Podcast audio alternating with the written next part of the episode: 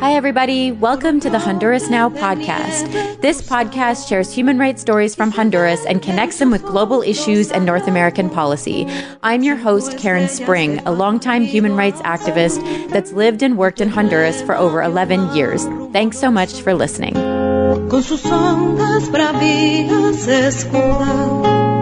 Volcán tras la cima desnuda. Today, I've invited Judy Ancel to the show to speak about the positions of the two U.S. presidential candidates, Donald Trump and Joe Biden, on immigration policies. U.S. immigration policy has a huge impact on Honduras and on Hondurans. It's estimated that over 1 million Hondurans live in the United States. And as I've mentioned in previous episodes, many caravans, refugee caravans, migrant caravans, leave the country and head to the U.S. Mexico border. Judy is a long-time labor educator and worked for 30 years inspiring rebels, change makers, and labor organizers in her position as director of the Worker Education and Labor Studies program at the University of Missouri, Kansas City. Judy has done solidarity work for decades. My biggest connection to Judy is through her work with the organization Cross Border Network for Justice and Solidarity, which educates about the imperialist policies of the United States and their effect on countries in Latin America and the Caribbean. Judy and the Cross Border Network have organized several delegations to Honduras and is also a member of the Honduras Solidarity Network. Most recently, Cross Border Network published a report about their findings after a trip to Honduras to investigate the root causes of migration and the migrant caravans. Judy also has very intimate experiences with issues of migration and immigration, as she is the adopted grandmother of a Honduran family that was forced to flee Honduras and seek asylum in the United States. The family was fleeing violence related to a land conflict in northern Honduras. Welcome, Judy, to the show. Thanks a lot, Karen. I'm happy to be here. On October 12th, the Cross Border Network, along with three other Kansas City based organizations, held a webinar called Eyes on the Election Candidates' Positions on Immigration. Judy, why did the Cross Border Network and other organizations feel it was important to organize this webinar? Well, I think we realized that uh, if the election turns out to be a defeat for Donald Trump, there are possibilities for immigration reform and a change in the uh, attitude of the U.S. government towards asylum seekers. And we thought that it was really important for people to understand the positions of the candidates because whoever wins, it's going to take a movement to get change. And we want to arm the movement with eh, good information about where these candidates think they're going. I specifically researched the uh, policies and proposals of Joe Biden, uh, and actually was pleasantly surprised that he has a very uh, pretty well worked out plan on how to deal with asylum. Um, I think many of us are already very familiar with the positions of Donald Trump. Our event also looked at the positions of candidates for U.S. Senate and uh, the U.S. Congress because uh, who are representing both Missouri and Kansas in our area. So um, that's what we did in the event. You have mentioned previously that you feel like immigration is not being discussed very widely. Can you explain a little bit more about that in the context of the elections? Yeah, well, I've noticed that um, while Donald Trump still keeps talking about immigration, the Democrats are not talking about it very much at all. And I assume that they, they're not talking about it because they think it's going to lose them votes. Um, the uh, ever since the 1990s, the discussions in the United States have turned on being very, very xenophobic, and uh, especially since 911, 2001, uh, the fear of immigrants as and the mixing up of immigrants as terrorists has been a pronounced theme, particularly of the Republican Party. But I don't believe that the Democrats have put up a very good argument against that as well.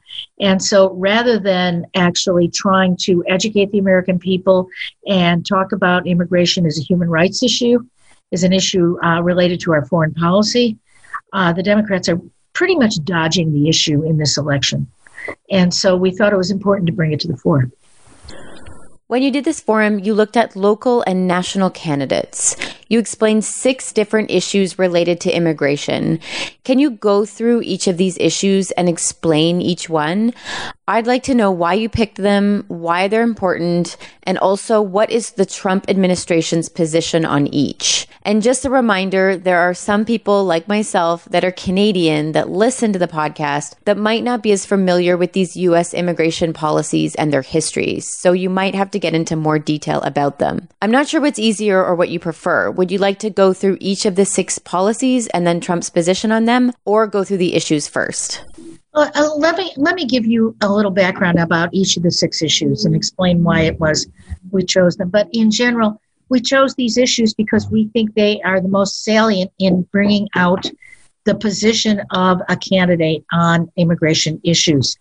Uh, these are issues that primarily actually are chosen by Donald Trump because of the policies that he has enacted.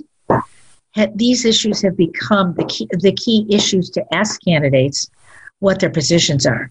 So the first issue is is um, the attitude towards uh, political asylum and the attitude towards refugees. And I'm sure even Canadians were aware of the Muslim ban uh, that happened early on in the Trump administration, where the um, uh, people who were from countries that are considered Muslim uh, or majority Muslim.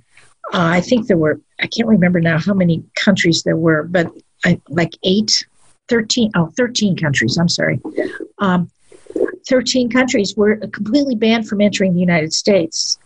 But uh, there has also been a tremendous attack on refugees in general and a reduction of them. Uh, as the number of refugees in the world increases, the number that are admitted into the United States has decreased. And um, also, ever since COVID, asylum seekers have been kept out of the United States. Essentially, our asylum system has been shut down. Uh, first, little by little, and, and then absolutely after March. And so that's a huge issue because there are all these uh, people around the world who want to find safety in the United States and are not being permitted to do so. So that's a huge issue. The second issue is the wall, the border wall, the wall that Trump began his campaign in in 2016, uh, promising to keep immigrants out by boarding uh, by building a wall on our southern border. And then he also added that he was going to make mexico pay for it which has turned into a, a colossal joke but anyway. Um, and so we wanted to know what the candidates positions were on this wall whether or not they see a wall as as a solution. One of the candidates said he saw the wall as a 12th century solution to a 21st century problem. Is a, is a wall going to really keep people out, first off? And is that going to make us safer? So that was an issue. Um, the third one was the issue of people who are called the dreamers. And these are young people who came to the United States illegally with their parents and grew up here, went to school here, learned English, are, for every intents and purposes, Americans, except they don't have that piece of paper that says that they're legally here. And uh, these young people, starting 10, 12 years ago, organized themselves to demand some kind of path to citizenship and legalization in the United States. And they began the movement called United We Dream. And uh, they were so powerful and engaged in such direct action that under President Obama, um, there was there was an attempt. Actually, there was an attempt much earlier than Obama to pass what's called the Dream Act, which would have given them a path to citizenship. However, it failed to pass Congress. It still fails to pass Congress, even though the House of Representatives may have passed it. The Senate will not consider it at this point. And so, in 2013, I believe it was, President Obama issued an executive order, which he didn't need Congress to approve, for what was called Deferred Action for Childhood Arrivals, or DACA, which gave them a reprieve from being deported if they fulfilled certain requirements and paid some money in order to, and it gave them work permits and the peace of mind that they uh, that um, ICE or the Immigration and Customs Enforcement was not going to come grab them and and send them to a country they didn't even remember. We wanted to know, and that's been such a hot button issue on immigration that we wanted to know what the candidates' position were on DACA and an act in Congress called the DREAM Act. The fourth issue has, has to do with immigration enforcement. Every immigrant in this country lives in fear of ICE, the Immigration and Customs Enforcement, which was uh, which was under the Department of Home, Homeland Security and was really established to prevent terrorists from hurting Americans, but has somehow turned into a kind of Gestapo terrorizing our immigrant population. And they are spread all over the United States. They're sort of a, they're a domestic police, federal. They're a domestic federal police that knocks on people's doors and takes them away and separates families and um, has has engaged in tremendous human rights violations. And so we wanted to know what people's position was on on ICE because there's a, a movement growing in the United States to abolish it but also on what's called sanctuary cities, which are cities which pass laws prohibiting their police departments from cooperating with ICE. And then the um, the fifth thing we asked people about was whether or not candidates supported a path to citizenship. In other words, did they support legislation which would give the 11 million approximately undocumented people in the United States some way of getting papers, getting legalized, and getting a path to become citizens of the United States. Um, and finally, we asked the question of how is this candidate going to fix the crisis of massive numbers of people coming, particularly from Central America? And, uh, you know, what are they going to do about it? So we reviewed each candidate on those six issues.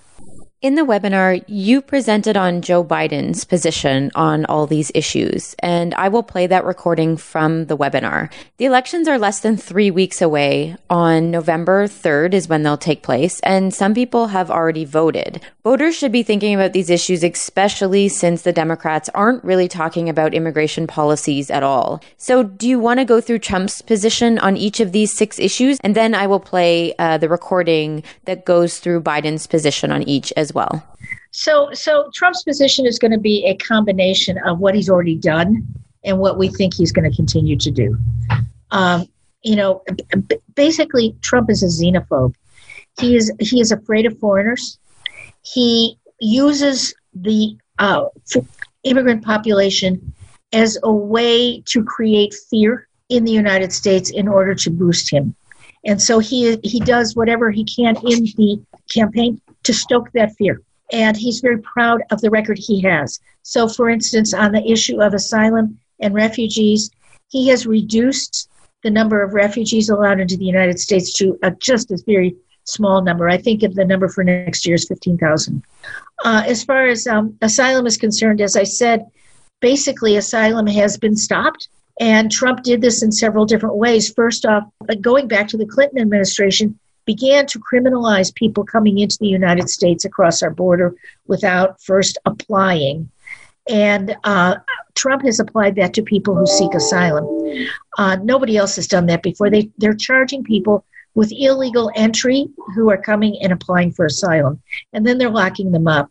And in order to have uh, to create a deterrence, to say to the people of Honduras, for instance, don't come because we're going to separate your families we're going to take your children away. We're going to lock you up and we're going to lock your children up in some other place. Trump's uh, attorney general at the time, Jeff Sessions, basically said, We're going to do this as a deterrence.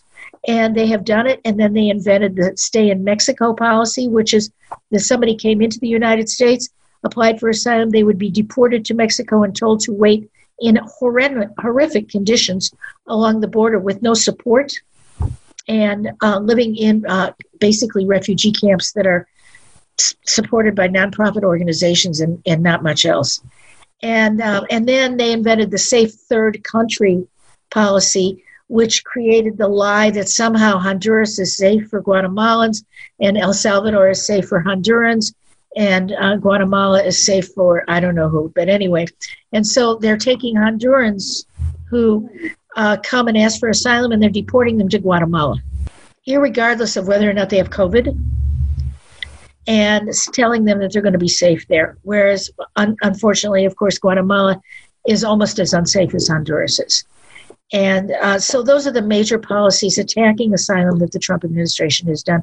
I can presume that if Trump is reelected, they will continue. As much as the courts allow, many of these policies have been disallowed by the courts through injunctions, but very often the Trump administration has actually not complied with the court orders. On the second thing, on on uh, the wall, of course, Trump wants to complete the wall, but the truth is, he hasn't built that much wall. What they built is five miles of new wall. This is a, at least by, as of August, and 245 miles where walls or or barriers already existed, and they improved those barriers into walls and then 25 miles of secondary walls. So the U.S. border is still largely unfenced or unwalled anyway. There are still plenty of places where people get across. Unfortunately, the places that are not do not have walls are deserts eh, where people die trying to access the United States. His his position is going to be to continue to build the wall. The next, the third thing was uh, DACA, the Deferred Action for Childhood Arrivals, and the, and the DREAM Act, there are something like 1.8 million of these folks, dreamers, so-called dreamers in the United States. It's a substantial number of people. Many of them, because of DACA, have jobs. Many of them contribute to the U.S. economy in many important ways. Trump wanted to trade DACA, legis- or Dream, the DREAM Act, for wall money for the wall, and the Democrats refused. And so it, it, they basically remain in limbo, except that there was a Supreme Court decision in June saying that Trump did not end DACA the way he should have. But if he's reelected, he will come back and he will again try to destroy DACA. As far as a path to citizenship, he doesn't want one. The his race, his immigration policy is is frankly racist. He said at one point, "I don't want people from shithole countries." That's you know going to be if he if he is reelected, that will be his immigration policy. That's why this election is so important for immigrants and for the issue of immigration. You know, how's Trump going to fix the crisis? Trump is the crisis. The fact that there are huge numbers of people coming from Central America, of course, creates a crisis, but this is a crisis that in part is created by the United States. Trump has done nothing to alleviate that crisis. In fact, he has continued to stoke it that was a really amazing summary and a ton of information about the policies.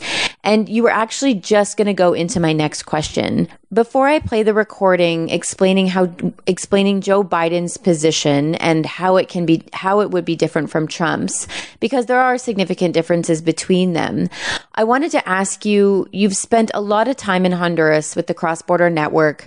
You've made several trips to the country looking at so many different issues from privatization, labor issues and the root causes of migration. You have an extensive knowledge of root causes which a lot of people in the United States don't have when they talk about immigration policies and migration from Central America. They don't often talk about the root causes of migration or the U.S. role in Central America. You've just given this really amazing summary of these domestic policies in the US, but they obviously have a lot of connections with the root causes of migration. What do you think this connection is? If you had to explain it, the connection to people that might not know much about root causes and domestic immigration policies, how would you make that connection between both? Well, I, I think I'd, I'd say that. Uh, you can't understand who is coming to the United States without understanding U.S. foreign policy. And that's particularly true for Latin America. I think it's also true for other parts of the world, like Vietnam um, and like the Middle East. But U.S. foreign policy towards Latin America for 150 years more has has been imperialist, and that policy has brought a kind of savage capitalism to Latin America that is very dangerous for people, poor people, for indigenous people, for people who live off the land as subsistence farmers, as campesinos. The policies of the US government overwhelmingly dislocate people and create refugees. Uh, the American people are told that our foreign policy brings democracy and freedom to people. But that's just simply a lie. What U.S. foreign policy is aimed at is being good for business and good for U.S. corporations. And so they create a climate good for investment where profits can be made. Countries like Honduras are in this um, debt cycle where they have to agree to the development plans of both the US government, the international banks, and, and many NGOs as well, in order to be able to pay their debts and get more money. And then you throw in the added ingredient of corruption, which is growing enormously both in this country here as well as in Latin America. And you see the siphoning off of any benefits from any of that development into the hands of very few people, which uh, uh, then creates more refugees. You know, I, I look at the people who come to, here from Honduras as being refugees of the global economy. I think that their situation is not going to be improved. They won't be able to stay home until we make fundamental changes in the global economy. Thanks, Judy. I think that's really clear that in order to stop migration, we need fundamental changes in US and Canadian foreign policy in Honduras and in Central America. So before I go to the recording, is there anything you'd like to add in case I missed asking you something? No, I, I think that people, you know, shouldn't lose heart because I think there's a, there's growing social movements in the United States that are that are opposed to the kinds of policies I just talked about. The the dreamers themselves that I talked about are an inspiration. But there's also many, many other people, many other people who are supportive of the rights of immigrants. And also, I just want to say that I find the uh, uh, the movement of resistance in Honduras to be tremendously inspirational. And every time we bring in a, a delegation to Honduras, uh, everybody goes goes home inspired by the courage and the tenacity of uh, people in Honduras who are undergoing conditions that are far worse than we, we face here. I'm now going to play the summary of Joe Biden's position on these immigration policies that Judy Ancel presented in the webinar on October 18th. People can find a full a full recording of this webinar on the Cross Border Network's Facebook page. Biden's opening to his statement on immigration says it's a moral failing and a national shame when a father and his baby daughter drown seeking our shores, when children are locked away in overcrowded detention centers and the government seeks to keep them there indefinitely. When he threatens massive raids that would break up families who have been in this country for years, when children die while in custody due to lack of adequate care. This should give you a clue that Biden's has a position that is quite different from Donald Trump's. He has a position paper of almost 7,000 words outlining his views on what he wants to do on the immigration issue if he becomes president.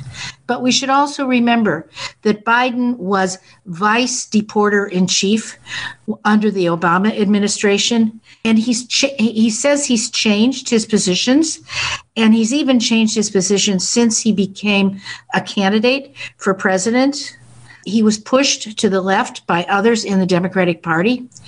And so it remains to be seen what the real Joe Biden is going to be on immigration. But right now, he's taking a very progressive stance on it. Oh, and as for Kamala Harris, I didn't do a separate thing on her. She is rated as very, very high on refugee issues by an organization which is called the Voice for Refugees. But I'm not going to go specifically into her uh, position. Biden wants to reassert America's commitment to asylum seekers and refugees and promises a lot of things in his first 100 days. Uh, many of these things he can do without con- congressional action. They would mainly be undoing things that Trump has done as president. So, what about refugees and asylees? He will immediately rescind the Muslim ban. He calls it racist and a recruiting tool for terrorists. He will set the annual global refugee admissions cap to 125,000 and seek to raise it over time. Trump just announced that he is lowering the admission of refugees to 15,000 in the year 2021. So that's a pretty big difference. He will reverse separating parents and children, stop prosecuting parents and other asylum seekers for entering illegally, reunify families, and the requirement that asylum seekers first must apply in a country they travel through um, if they want to get asylum. He will reverse the policies of denying asylum to victims of gang and domestic violence and persecution as LGBTQ persons.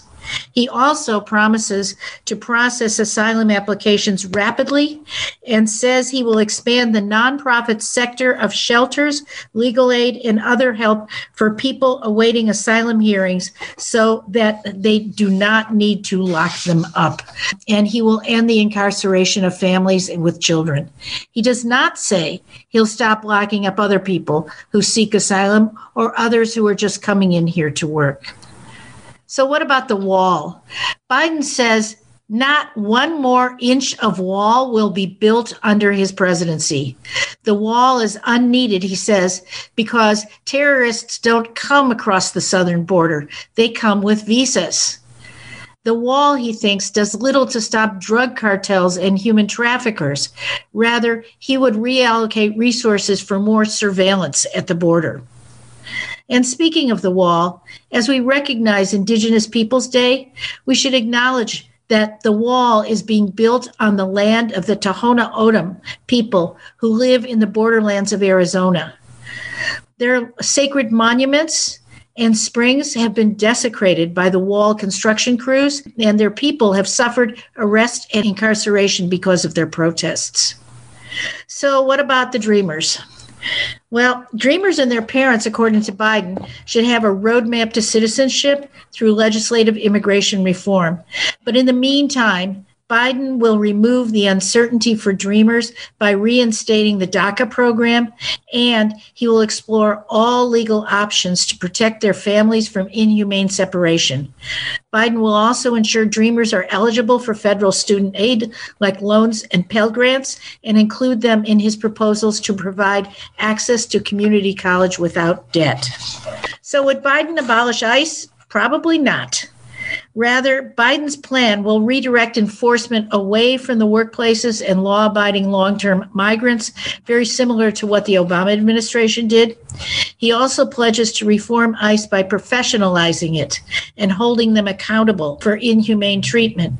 He'll increase resources for training and demand transparency in and, in, and independent oversight over ICE and the Border Patrol. And what about a path to citizenship? Joe says he wants to modernize America's immigration system. What he says he means by that is what he, that he will first off reverse the public charge rule then he wants to commit significant political capital to finally delivering legislative immigration reform to ensure that the U.S. remains open and welcoming to people from every part of the world. He wants immigration reform to create a roadmap to citizenship for the 11 million undocumented people in the United States and reform the visa system for temporary workers in certain industries to make it more flexible to protect workers' rights among many many other things. There's a real trade off between that. How many people we're going to admit and how many people we're going to give temporary visas to, that's unclear. Does Joe have a clue as to how to get out of the crisis of so many people trying to pour in asking for asylum? Well, Joe wants to convene a regional meeting of leaders, including from El Salvador, Guatemala, Honduras, Mexico, and Canada, to address the factors driving migration and to propose regional resettlement solutions, whatever that means. Joe has another paper about his foreign policy, which I really recommend that people read to get a, a, greater sense of what he's planning for Latin America. I'm not sure what all of this means, but judging from past experience under Obama and Biden, it would mean the same policies which led to the coup in Honduras and its transformation into a narco state the institution of global extractive capitalism, uh, with the U.S. and global banks investing in lending for huge resource extraction projects, which displace indigenous people and campesinos and lead to tragedies like the assassination of Berta Cáceres in Honduras and the militarization of the entire region of Central America. That has been the fruit of a bipartisan coalition of American presidents and administrations for a long time. Joe was the author of the so called Biden Plan, which was modeled on Plan Colombia. Which was, uh, uh, and his plan was called CARSI, the Central America Regional Security Initiative which contributed to the exact opposite of what Biden says he wants to do to fix the crisis. That was Judy Ancel of the organization Cross Border Network giving an overview of Biden's immigration policies. Obviously, policy written on paper is one thing. And as Judy said well, there needs to be deep and fundamental changes to immigration policy in the United States that includes a fundamental change in U.S. foreign policy that plays such a huge role in driving Central Americans out of their own countries. So that's the show for today. Since the US elections is less than three weeks away, on the next episode, we will go into more depth about the role of US foreign policy in Latin America and what each presidential candidate and even changes in the US Congress could mean for Honduras and other countries in the region. Check out our show notes at hondurasnow.org. Are they useful? Do people read them? Sometimes I post the show notes and I'm not sure if they're helpful for others, but get in touch and let me know. I would love to hear from you. Thanks so much for joining me today, and until next time, hasta pronto. Marcharemos, oh patria, la muerte. Generosa será nuestra suerte si morimos pensando en tu amor, defendiendo tu santa bandera y en tus pliegues gloriosos cubiertos. Serán muchos Honduras tus muertos, pero todos caerán.